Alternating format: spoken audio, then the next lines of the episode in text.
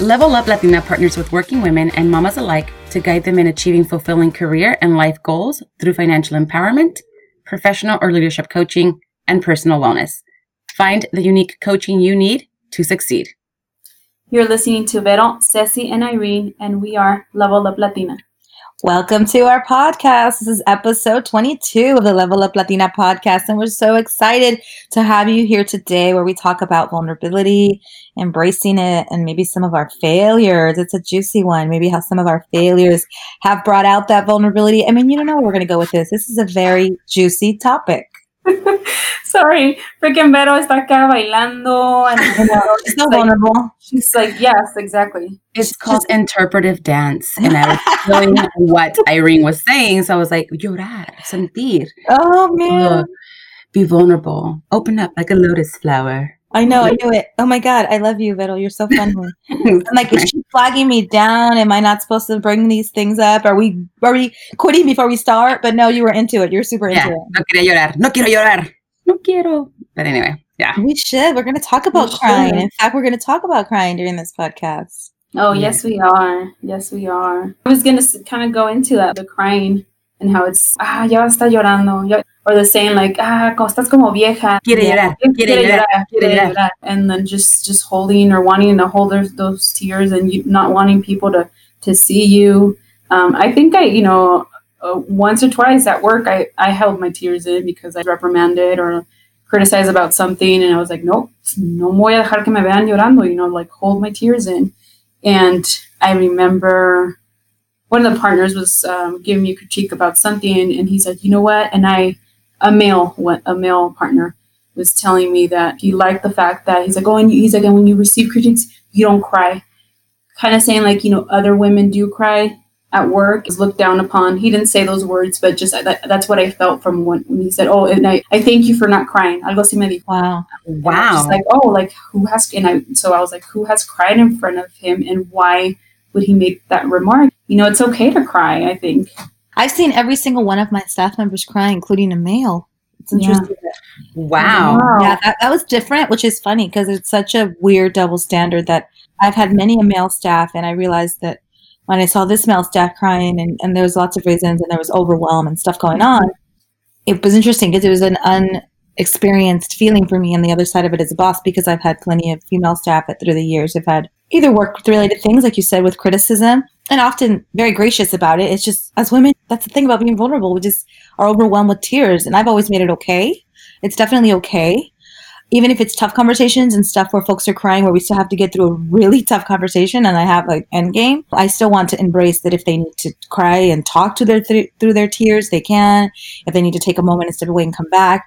But I've had both male and female figures cry, and I think we need to be able to embrace that. It's sad that we're so freaking on the other side of it and don't cry. Well, what if we can't resolve it unless they cry? Like, what if they're not going to tell me what they're feeling or thinking or going through? What if they're going through something really heavy and they're crying about something that has nothing to do with maybe a performance conversation? Now, that's not to say, like, people can show up to crying every day at work. Of course not. But it's such an interesting situation to feel like you can't cry at work as a male, as a woman in your career. It's very challenging as a woman, just because we do come along with that. Men have experienced us in the workplace and they're like, oh, great, here's a woman. She might cry if this were to happen. Mm-hmm. We can't express what we're really thinking or express what that situation is making us feel in that sense. We can't find the words for it. So I know that for me, when it did happen, it was when I was really upset and I just could not find the right words to articulate how upset I was. And my tears, I was holding them back, and they just like filled up in my eye, and they just popped out. Like my eye squared it. It was crazy. That just happened, but that's how I was so upset. I don't know what to do. I don't know how to express this, and I was upset at being disappointed with one of my team members. I repeatedly had conversations with this person. They just did not understand, and it was like, how many times can I tell you what the fuck? Without saying what the fuck. It was one of those things. I think what happens is with women, we just don't know, or when that crying situation does happen, we don't know how to express it. Mm-hmm. So physically, we're feeling it. We know it. We just can't find the right word. So we're just like, it needs to get out. So boom, there go the tears. But it's not just the fact that we're vulnerable. It's more of the fact that it's like, I need to learn how to express this. And I just, the easiest way my body physically found the way to express it, because it was killing me inside, was with the tears. And sometimes it could be the fact that we didn't do as great, or we don't, you know, it's hard to take criticism and we feel like it hurts our ego as well. I don't know how men are able to hold back most of their tears. I mean, it's very rare that you hear that a man during a difficult conversation with their management will actually cry. So I don't know what the difference is there, or what they do or what goes through their mind. But we, as women, we take great pride already. You know, we're already having to, we're the minority in a sense, right? In the workplace, in most cases. And especially if you're working your way to management or upper management. And it's one of those things, taking criticism, it's not taken lightly on our end. So we're now disappointed with ourselves. We feel, damn, our team, my manager or my supervisor or upper management is disappointed with me. So we take it to heart and we're just like, fuck, we failed. I think that's such an interesting conversation because, you know, we do want to tie in failure to this. And sometimes I think, for me, failure is something that I feel, and we should come up with some tangible examples, and we will. But failure is something that I think teaches us to be vulnerable in a way. We go through stuff, and if we embrace it and internalize failure and the lessons, and then have the ability, the vulnerability to share that failure with other people. So I, for instance, like to share examples of when my husband and I first got married and we really struggled financially. And I love to share it with people that just got married, because I think they're not all going to maybe share those tough times, but I like to share that. And it's actually failure in my life. And we kind of came out of the other side of it. But then there's also failure like when you're getting performance review or you're getting reprimanded at work. It isn't all failure. Sometimes I think there's like an opposite to that. Some of it is just us internalizing and we get emotional. Remove yourself. My husband likes to do this thing with his staff, which I love, is he'll pretend to have like a salt and pepper shaker and he'll remove the person from the conversation. Like you yourself as a person, all your great characteristics, who you are as a person, who is beloved here, perhaps, who is strong, who is a caring mother or wife, all these wonderful things, whatever you want to call yourself. Let's remove that. And here we have still the pepper shaker. Here we have still the stapler, whatever you have in front of you. Now, this is the job. This is the job itself. Let's just look at the job. Let's remove the person from the job, from the issue, from the thing that we need to perform better in at the job. Let's just talk about that. And I think for men and women, that's a good way to at least have a visual for, don't internalize a failure if being called out about something that has to do with performance, and don't make it all about everything you are. You're not a failure completely if you, I don't know, in a rare example, you are stuck in traffic because you have a terrible commute and you're always late and you're being called out for that. If you make that everything in your life, oh my God, like tears, waterworks, oh my God, I'm always late. If you think about everything else, we can do that. We can overthink ourselves into these situations where, of course, tears come out of us. But that's just, I think, us internalizing one thing or isolated things as to being this whole failure. Or if it truly is an overwhelming list of failing in a lot of things, then I get it. But a lot of times my point is to just be very careful, very aware. If your mind is turning you into waterworks because you're internalizing things and image and how I look, and us as women at work, we don't want to cry. When, Ceci, I think your point earlier, and you're probably going to get there, is why can't we cry? Like, why can't we sometimes cry? Like, if it is about that and we can verbalize that and there's genuinely stuff going on, great. If we're just crying because of everything and we throw it all together and it's kind of an emotional turmoil, and tears are counterproductive. They're not meant to just real vulnerable feelings and expression and really get a point across about those tears. There's almost like two roads to tears, but the tears aren't all bad. We don't have to grow up feeling like we can't cry in front of our peers or our bosses or families. Our families is another one, right? ¿Por qué vas a llorar? No estés llorando. Stop crying. Yeah. Boys are told, don't be girls. Put down the boys in our family because they're acting like girls. And that is terrible. That's a terrible comparison. Only girls cry? No. And why can't boys cry? That's all the antithesis of what we're trying to say today, that we have to be able to embrace being vulnerable and tears across the board and understanding that we all have those moments. Yeah, absolutely. Absolutely. I was talking to my sister recently, and I posted about this earlier this week, about a difficult situation she had, and my mom found out about it. She said, "¿Sabes qué? Like, if you need to cry, cry in the shower. Cry in the shower, because when you're showering, there's steam. You're already going to come out red from the face anyway, so people won't notice that you're crying." And I was like, "Really?" I was like, "My mom told you that?" She's like, "Yeah." She's like, "I see, you know, people wouldn't notice that I was crying because of this situation that she was in." Wow. So I was like, wow, I rarely have seen my mom cry in difficult situations. I mean, of course, at funerals or things of that nature. Maybe when she would get into arguments with my dad or whatnot, maybe that's what she would do. Para sacar su frustración, cry in the shower. So I found it interesting that that's what she had told her. That's crazy. I think in my whole life, I've only seen my mom cry a handful of times. And I remember the first time I saw her cry was after my grandfather passed away. This probably 2 years after he passed away, when she got the news that my grandfather passed. Mm-hmm. And so she packed a bag and, did all that stuff, went to Mexico. And after that day, I would see her argue with my dad. I would see her get frustrated with us. But there was not a time where I'm like, man, my mom's a chillona or something, Mm-hmm. Mm-hmm. But it wasn't until 2 years after we were at church and estábamos en misa y empieza a tocar una canción, el coro. It really struck a chord with my mom. And mm-hmm. she's kneeling. It was after the Eucharist, after, tomó la comunión, and she's kneeling and she's praying. Well, she's staying for an extended prayer because, it's time to sit down, Mom. Mm-hmm. And I noticed that she keeps her hand y como que no quiere que sepan que lloró. Oh. But I look at her and I could see, the tears coming down through her chin. Wow. So I'm like, what is happening? Why is my mom crying? So I started freaking out. Internally, I'm freaking out. What is wrong with my mom? Why is she crying? She's crying at church. There's people here. I've never seen her cry. Why are these people they're going to think something? ¿Qué pasó? I remember I personally seeing that, my mom was the person that was always so strong. My mom was never complaining, never whined. I'm sure you guys have had, our mothers are like that. Didn't complain about her role. Didn't whine. So seeing her cry was just one of those things where it's it just doesn't happen. Women don't do that. You have to be strong. Mm-hmm. No matter what's happening, you have to hold the household together because, the men say that this is my house, but really who runs it is the women. Yeah. We won't operate. We're the operations managers of everything. Mm-hmm. There, I remember seeing that and kind of freaking out, thinking, what is happening? What can I do for my mom? And not knowing really how to handle that. It just comes out I don't know how it's a learned behavior, how our mothers feel or have felt that they have to do that.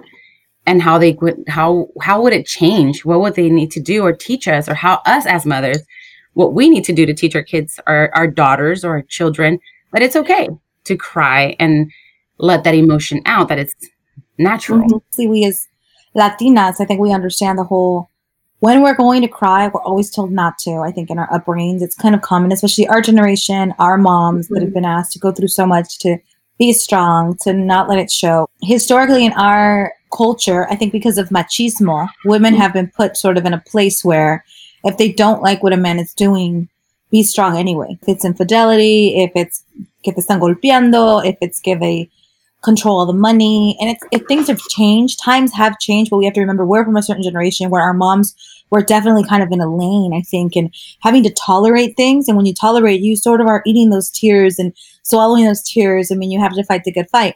And not that your moms went through anything like that, but we kind of come from a legacy of that, I think, from our families, the women and the men, and how kind of everybody sort of put in their place. And that stuff generationally is learned. And we have to just be so... generational trauma. Yes, girl. And we have to be so careful with our kids because though my husband doesn't cheat or beat me, or I don't know, though I work and he works, if my kid starts crying, I will likely say, no llores, stop crying. You don't have to cry. Stop crying. And mm-hmm. that'll just come out of you naturally because who you were as a 5-year-old comes back. And remember that 30, 40 years ago. And that person was told 30, 40 years ago, stop crying. Don't cry. There's no need to cry. Because it's just so funny that we do that to our kids today. But we try to counter that because we'll catch ourselves do that. And one of the things we do, so my tip of the day for those of you that have little ones is, you may do it. You may not realize you're doing it, but you may be smothering those emotions and that vulnerability. You don't want your kids to feel failure, to experience when it's not going right. And you want them to hide that they're feeling those emotions. And it's the best way to hide it is don't cry, right? They're failing and don't cry. It's just a soccer game. You lost a soccer game. You don't have to cry. We do these things where it's but I'm emotional, but I don't like that. Mm-hmm. I don't like how I feel. I don't like that I have to sit with that.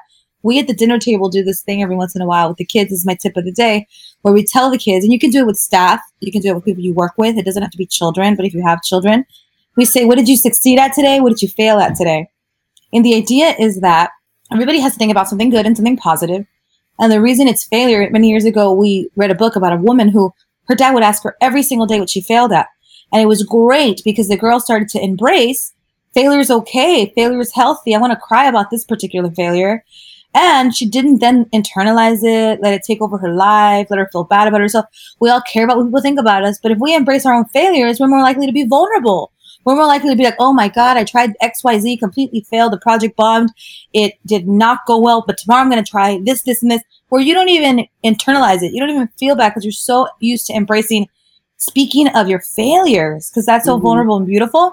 So what I also love about with kids is the kids get to see me and Diego truly wholeheartedly think of, oh, I succeeded at this and it was great. And I went to the gym and I got a great workout and I failed at this. I wasn't very kind to your dad today. And I talked really rudely to him and I was in a bad mood about something. Like they can see like, oh, that's a failure if she's not communicating well with my dad, or I don't know, that's just like an example. Or it's a success if she makes it to the gym. What a positive example, right? I went to the gym. I've been to the gym 4 days this week. I love going to my gym. I feel healthy. I feel strong. Or I missed this deadline at work. I had to talk to some people. I felt so bad. Tomorrow I'm going to make sure that gets done by noon, or whatever it may be. Just remember that failure is okay. So my tip is to be able to accept when you failed and to say it out loud in words. And then to be able, obviously, to accept when you succeed and say it out loud in words, and get comfortable with talking about failures and successes. And that helps us be more vulnerable. That helps us have challenging conversations. That helps us, like Vero, you said earlier, you just cried because you couldn't anymore. You just couldn't anymore. Out of disappointment, it just came out of you. But if the dialogue is a comfortable place in a space, whether it's work or home or friends, where you can have those tough conversations to talk about what's working, what's not working, what's succeeding, what's failing, you're going to be better people, better business partners, better in life if you can be vulnerable, which is, I need to say no if I want to say no. I need to say yes if I want to say yes. I need to cry if I need to cry. I need to yell if I need to yell. And yelling's not always the best form of communication. Usually that's because you haven't communicated. But sometimes you're just so overwhelmed. Just like we laugh, we may scream. Again, not always and not the healthiest. But to be around the people that will embrace that and still love you, that's beautiful. Like your girls. I think you, Irene. I mean it. I think you've seen me yell, cry, laugh, scream. You've seen it all. Yeah. I'm looking at my girls right now screaming and like they're like wrestling or something because I have them in the living room. Que se agarren del chongo, déjalas. Agarrando del chongo. Ahí que se hagan Sparta entre ellas dos, so, you know? Si soy un grito, that's them in the background. But yeah, no, Irene, you reminded me of something. Right now, when you were saying that, you know, we're automatically tell our kids, like, no, ¿por qué estás llorando? Deja de estar llorando. And that's something that I do it almost daily, because with these twin toddlers, and I'm like looking at them right now, that's why I'm laughing. And I'm like, oh, yo cállense. But I caught myself yesterday, one of them, I'm not going to say names, wanted her abuela to take her to the bathroom. And, you know, my mom ahorita está weak. She can't lift Paula up or Samantha up. You know, they're I don't know, 30 plus pounds, but she can't pick them up. But she wanted, and I was on the phone. I'm like, Mom, can you watch them real quick? I need to make this phone call. She wanted Paula, or she wanted her abuela to pick her up. And I said, and I wanted to go out there and be like, oh, like yell at her. And she was like, you know, throwing a tantrum. And I recently read an article about toddlers when they're throwing tantrums to play mind games with them. So she was crying. And so instead of yelling, I like caught myself and I started asking her questions. I was like, hey, find 3 things that are green in the room. And so her tears stopped and she was like, okay, the plant over there, the shirt over there. And I was like, okay, ¿y de qué color? I don't know, tienen las flores Frida Kahlo aquí en esta, you know, things like that. Just like random things, like things that I knew she knew, like colors, like count 3 things in green. And that totally calmed her down, and she relaxed, and she was like, okay, let's play this game. And I'll try to share it, that article that I read and that I skimmed through, but it basically said play mind games with these kids, and that takes them out of that tantrum and crying, and they start thinking with their little brains. That's awesome. One of my twin moms shared it, so I was like, wow, this is awesome. Like, and it totally works. I'm going to continue doing it with Samantha and Paula. And I'm surprised because right now they totally relaxed. They're now both like on one of their beds and watching their little show. So it's because everything's temporary. You have to find a process to fix it, right? Yeah. So I always used to laugh at, I'm going to say it's white people shit, when they'd be like, use your words. Use your words, honey. And it's like your child's going to punch you in the face, you know? No. But it's so true. Like our parents never said, a ver, explícame, ¿qué estás sintiendo? ¿Qué pasa? Sí. It was more like, no llores. cállate, you're making a scene, or whether you're at home or you're outside, you know, like you knew when to bust a tantrum, you knew when to cry, you know, at church, or it was at the grocery store or somewhere where there were people and you're like, oh, my parents can't say no. Yep. Whatever, you know, me, I would just take stuff. I mean, that I had a bad habit as a kid. I was just like, you know what? You're going to say no anyway. I'm just going to take it anyway.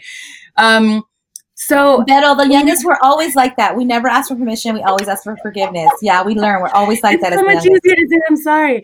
Yes. I'm learning. I'm changing. I'm growing. And as an adult woman, I'm asking for permission now. So we don't ask, use your words. And I think it's important to do it, but really mean it. Because when we're frustrated, when our kids are crying, or let's say at work or in any aspect of our life, if we can't put the words to it, it's because we were brought up that way. Our body, our emotions do take over, and there's nothing wrong with crying. I think crying is a natural therapy. It's a natural process. It happens. You feel like 10 million pounds lighter. That breath of fresh air, as soon as you exhale and you had a good chillada, you're like, okay, I'm a new woman. I'm ready to conquer the world or conquer whatever situation's in front of me. It just happens that we have for so long been taught to shut off that emotional aspect of us, but we weren't taught to put words to it. So now... Yeah. I guess in my tip of the day, watch out, I'm going to Irene. Hey. I just did Irene's little dance too from Inglewood. So my tip of the day would be like, let's practice that. Let's practice using words, having our children put words to their emotions, us as adults putting words to our emotions. And that's the key thing to communication and allowing ourselves to A, be vulnerable, B, accept failure, because we can now put words to it. This is, this happened and I felt this way. I felt like I let people down, let myself down with this failure, but look, this is what I've learned. So putting words to every aspect of it, I think, is really going to help us out, because for so long, we've been able to, we have been asked to shut it down. Society tells women to calm down, to be quiet. Laws are based in what men think. Like what? Like we're not going to be silent. You're so right, Beto. That's a great tip. We need to be able to speak out and don't be intimidated by society, men, our jobs, our upbringing, because our culture tells us a lot of times to worry about what people think about us. Like you said, Beto, like in church, we always popped off at the grocery store because we knew our parents hated what people thought about them, hated that they were que va a decir la gente, right? We talked about that in another podcast. So nos salíamos con lo que queríamos when we wanted to leave the house and get in trouble. But then you're back home and it's like, vas a ver, what you did to me in public, you're going to pay for it now. But then it almost builds these people that in public, you kind of don't want to be yourself totally, because you get reprimanded for that as you're growing up. And it's not that you weren't being yourself, but you get taught very early on, like, oh, mom doesn't want me to act this way in front of certain people. So we wear these masks in life. And one of them is your parents telling you not to cry. And then you wear this mask in the world that, I can keep my emotions together. But like you said, Beto, instead of controlling those emotions, use the words. Share what you need to say, because internally, if you're not sharing, that's just wreaking havoc on your whole life. If you're having to hide how you feel or what you think, or you can't say no or can't say yes. Like I know so many people that struggle with just saying no and just having boundaries. And part of having boundaries is embracing that it's okay. You're human. You're going to be vulnerable and you're going to be tapped out. And sometimes you can't do something, and you don't have to be everything to everyone all the time.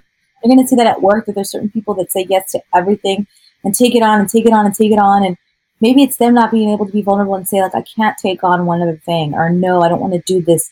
And it's okay. You're letting people down as part of the process, but it's not even about them. Like if you have to be okay with taking care of you. You can let other people down. You can be firm in your decision. You can talk about what's going on in your life and what your needs are. And that's how we learn to collaborate. But you have to put words to it. You have to be able to put words. And even if the words are, I really think they should be setting a boundary. I really think I should say no. Ladies and men, whoever's listening, like even if you have to think out loud when you're knowing in your gut, you're going against your gut and you're trying to be strong and have a mask. And you know what? Honestly, against my better judgment, I should probably say no. Like practice that. Practice being vulnerable with your bosses or you're in your relationship. Maybe you're with someone that isn't vulnerable and you need to be vulnerable. You need to communicate. You're going crazy. Girls, I mean, we've all been there, right? Where you're dating someone that just doesn't have the capacity to maybe allow you to be vulnerable. You're going to go crazy. Right? Yeah. Don't get me to calm down. No, it's just with the way you say it, it's striking a chord with me. I'm like, wow, you're my therapist right now, Irene.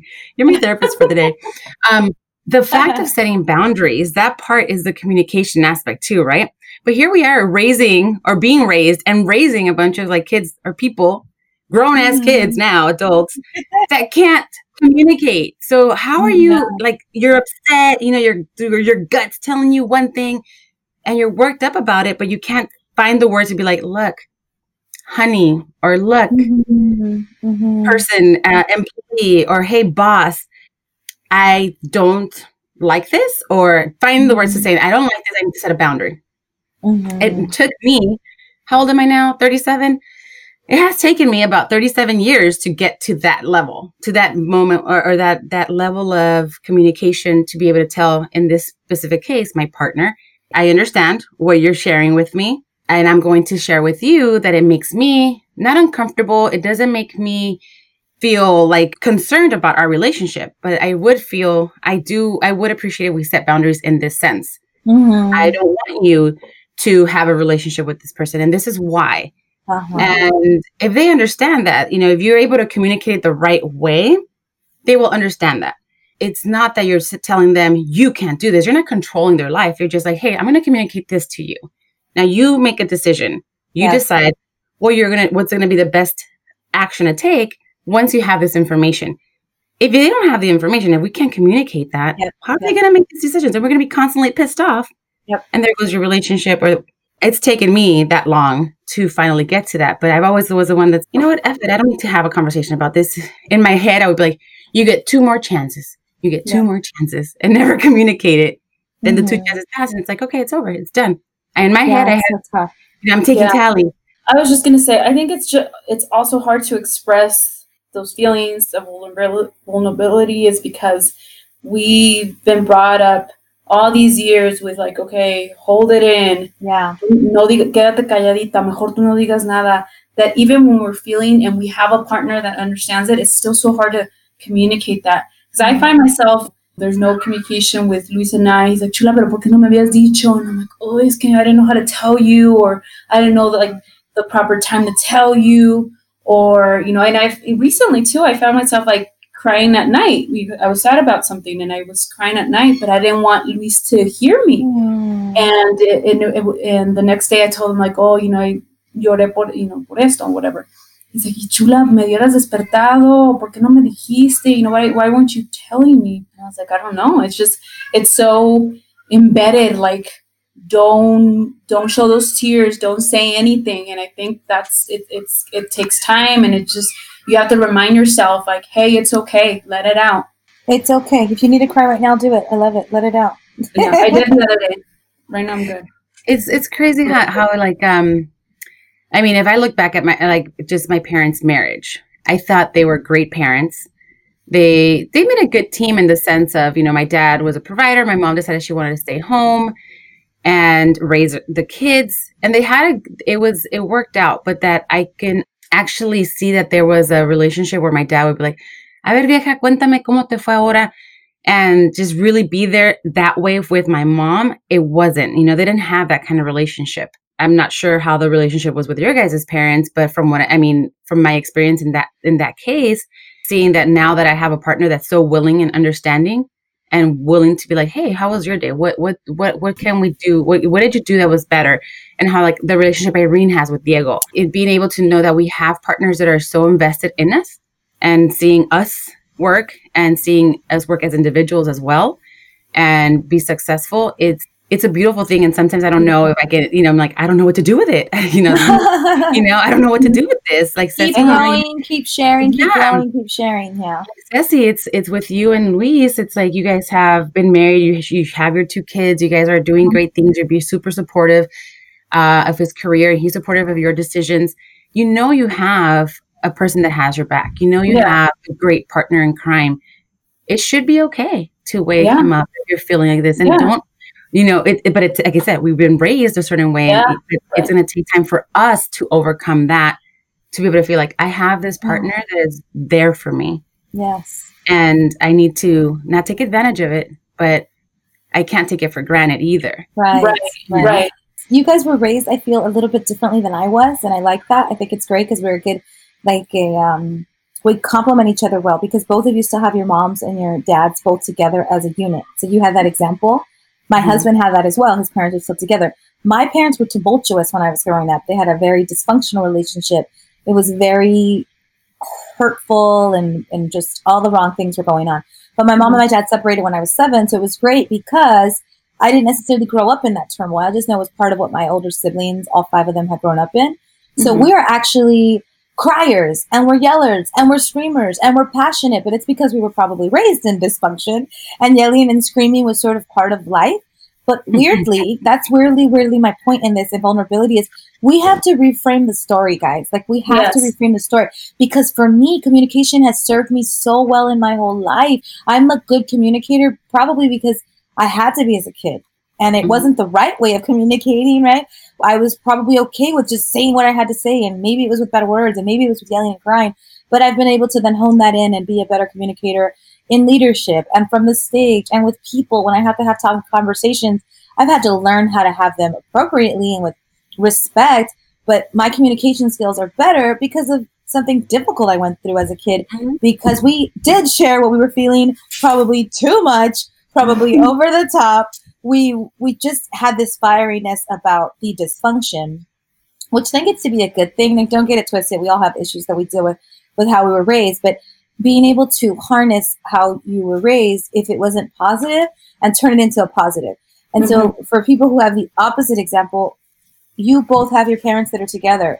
Vero, I think it's great now that you both have these great relationships. Continue to be that example for other people, those examples of when you communicate, when you're supportive, when you're vulnerable, because people need those examples. People need to see how relationships are getting through realistically, not the fake fairy tale. So for instance, my husband yesterday took off to work. I happened to be off. We had a big event on Thursday, so I'm home.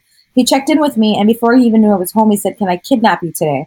And I love, someone was like, kidnapping is such a funny word that you guys use, but I love when my husband takes me away from work out of nowhere and just surprises me. He did that once years ago, to a T, when I still had a boss, and showed up with flowers. My boss had a fake meeting on my calendar. It was one of the sweetest surprises. I just got to leave work for the day, and it was just so sweet. Every now and then, now that I'm the boss, he sort of just kidnaps me if it makes sense with my life and works around my schedule. But I happen to say, I'm home. He's like, "Okay, I'll pick you up. Be ready in 30 minutes. Do you want coffee?" He comes to get me. Long and short of it is, he sits me down during lunch. He wanted to go on a hike. We did a abridged version of that. But at lunch, he's like, "I wanted to just make sure you're okay and that your mental health is strong and that you're feeling strong and that you're okay. Like, talk to me right now about your health." And I thought, we just had this really big event. I think it went well. I don't think I was too stressed. I'm like, where is it going with this? And then I'm fine. I haven't been sleeping. And he's like, "I know, I noticed you're up. You're up at 4 or 3 in the morning." I'm like, "I don't know. I think a nervous energy, excited. The work kind of gets to me at night and I kind of wake up, but I sleep fine. I'm fine. I'm not tired." He's like, "Okay, because the truth is, did you see how much hair you've been losing?" And I'm like, what is he talking about? What is he talking about, you guys? What? He's like, "Did you see the hair on the floor today?" And then I remembered, Sophie, I had just yelled at her the day before that she has to clean the brush. She can't just keep brushing her hair and having hair on and hair on. I had taught her how to wipe off all this hair from this brush that probably has hair of months. Kind of her brush is terrible. Her knots. She's a 9-year-old girl. So he thought that was my hair, you guys, that I lost a week's worth of hair. It was a ball of hair on the floor. But how sweet! But how sweet is that? How great is that? Yeah. And my mom and dad. My dad was pulling the hair out of her head. Oh my God. Not finding it on the floor and taking her from work. So what we have to do, guys, is we have to break away from that trauma and be proud of the other side. Be so proud of the other side, you guys, okay? Because it is beautiful. And you know what's funny about the story? If my mom heard the story, she'd probably be like, "Mandilón." Búscate otro que te pegue. I know. It's so funny how then we go and judge the progress. It's such a funny That's so trippy, but that's beautiful. You know how you said your dad was, here's Diego. He's like, "What's up with your hair falling off?" And your dad was pulling your mom's hair. And I think my dad would cause my mom to pull her own hair out. Oh, he was the diva. He would come home from work, and despite, like I said, my parents were great parents, but it's those things that you learn in a relationship. My dad was, he would get home with, he had worked hard. He was in construction, and that's what he could work in and make his money and provide for his family. So we would get home and I'm like, I would see him. I would just get so excited to see my dad. And he would get home and I'm like, Papa! And I would scream. I would go get his huaraches, meet him outside on the front porch, help take off his boots, you know, his work boots, and put his thing up. But he always came home with like a 12 pack. A 12 pack. And if it was a really rough day, you knew, because it was a 24 pack, you know? So my dad was an alcoholic. And the reason he stopped drinking was because years later, he found out after he retired that he had to have, they found cancer in one of his, in his kidney. Wow. So anyway, they're like, you need to stop drinking. So he just stopped. But the fact that my dad forever, my dad was a drunk, but he never treated us badly. I never experienced that. My sister got a different story. You know, she got, my dad was very like yelly, very griton. His favorite words was chingada, you know, like things like that. And it would come out, especially after a long day of work, after drinking his 12 pack. And it was always on sale, you know, but it was one of those things. It's like, hey, I made a smart decision. I just buy a 12 pack. It was on sale. So we're good. But the fact that it's like you deal with different things in relationships. So my mom probably, you know, I'm sure she did get, I know she did get an ugly side of my dad at a certain point where it got physical. But for the most part, it was very loud, and it could be, I could see it being a very verbally abusive kind of relationship in that sense, where he would discredit what she did on a daily basis because she wasn't working. She was at home with the kids, you know? Wow. And thank God my mom did a good job raising us for the most part, you know? But it's so funny that these dynamics, and we learn different things, and we tolerate different things because of what we see. But like we have to just take it back and really step back and see who we have by our sides. And if those people are uplifting us and bringing us up and concerned about us and really taking the time to know how we're feeling, how we're doing, then we can take the time to open up, be vulnerable, cry if we need to with them. Because they're there for you in that case, you know, and if the person next to you is not providing that security, that level of comfort, then you have some thinking and processing to do and figure out a way to get out of that situation because it's not normal, because we lived it as kids. It's not normal to live it as an adult. Yep. But it's just things that we have to break. It takes work, but you have to be willing to put in the work because you're worth it. You're worth it. And one thing can lead to another, and you never know. So you have to worry about yourself. And when other people ask you how you're doing, be honest. Don't be afraid to share, and don't be afraid to reach out for assistance or for help when you don't know what to do and you can't reach out to your friends or your family because of el que dirán. And that's why I think it's very important that we are here. We have Level Up Latina, that we provide that aspect of it. Hey, you have no one else to talk to? Reach out to us. There's also, if you can't talk to us, there's applications for that, right? I mean, there's the Fine Sisterhood application, which is a phenomenal application where you go in and anonymously. And if you choose to show your face, you can reach out for help. And there's nothing wrong with wanting to change and wanting to be better in that sense, but you don't have to be stuck. And practice vulnerability there. I think if you need to practice it in an anonymous setting, if you need to write letters, if you need to take examples from the people that you're hearing from in your life, like if you're listening to us and you don't know us, hopefully this resonates for you. You're sitting there and you're thinking, well, what Ceci's husband do? Ceci's husband would say, I do want to hear what you're feeling. I should talk to my husband. Well, if you're feeling doubt, or what would Irene do at work? Would she say it? Would she not say it? She'd say it. She'd probably say it. So just think about those examples in your life. If they're doing the opposite of you, that maybe it's worked out for them, like just have the courage and put yourself in that position, or anonymously write the letter, send the email, just get those feelings out. Like you said, Vero, practicing the words. Sometimes it's you practicing to yourself because you have to get them out. You can't just suck them all in. It's writing, it's journaling, it's that self-care we talked about last time. Ceci, when you're feeling sad and you want to cry, and maybe you don't want to share it with your husband, you have us, you know, you have your girls. Vero, you had really great points there. I think it was really great that you shared that we're here, Level Up Latina is here, other applications are here.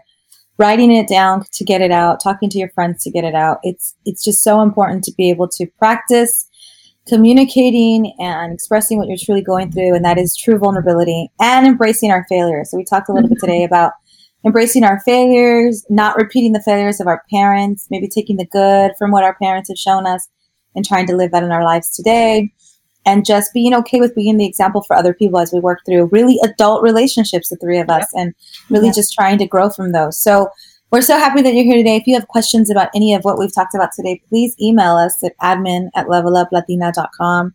Please feel free to also hit us up on Instagram and Facebook. That's @Level Up Latina on Instagram and Facebook.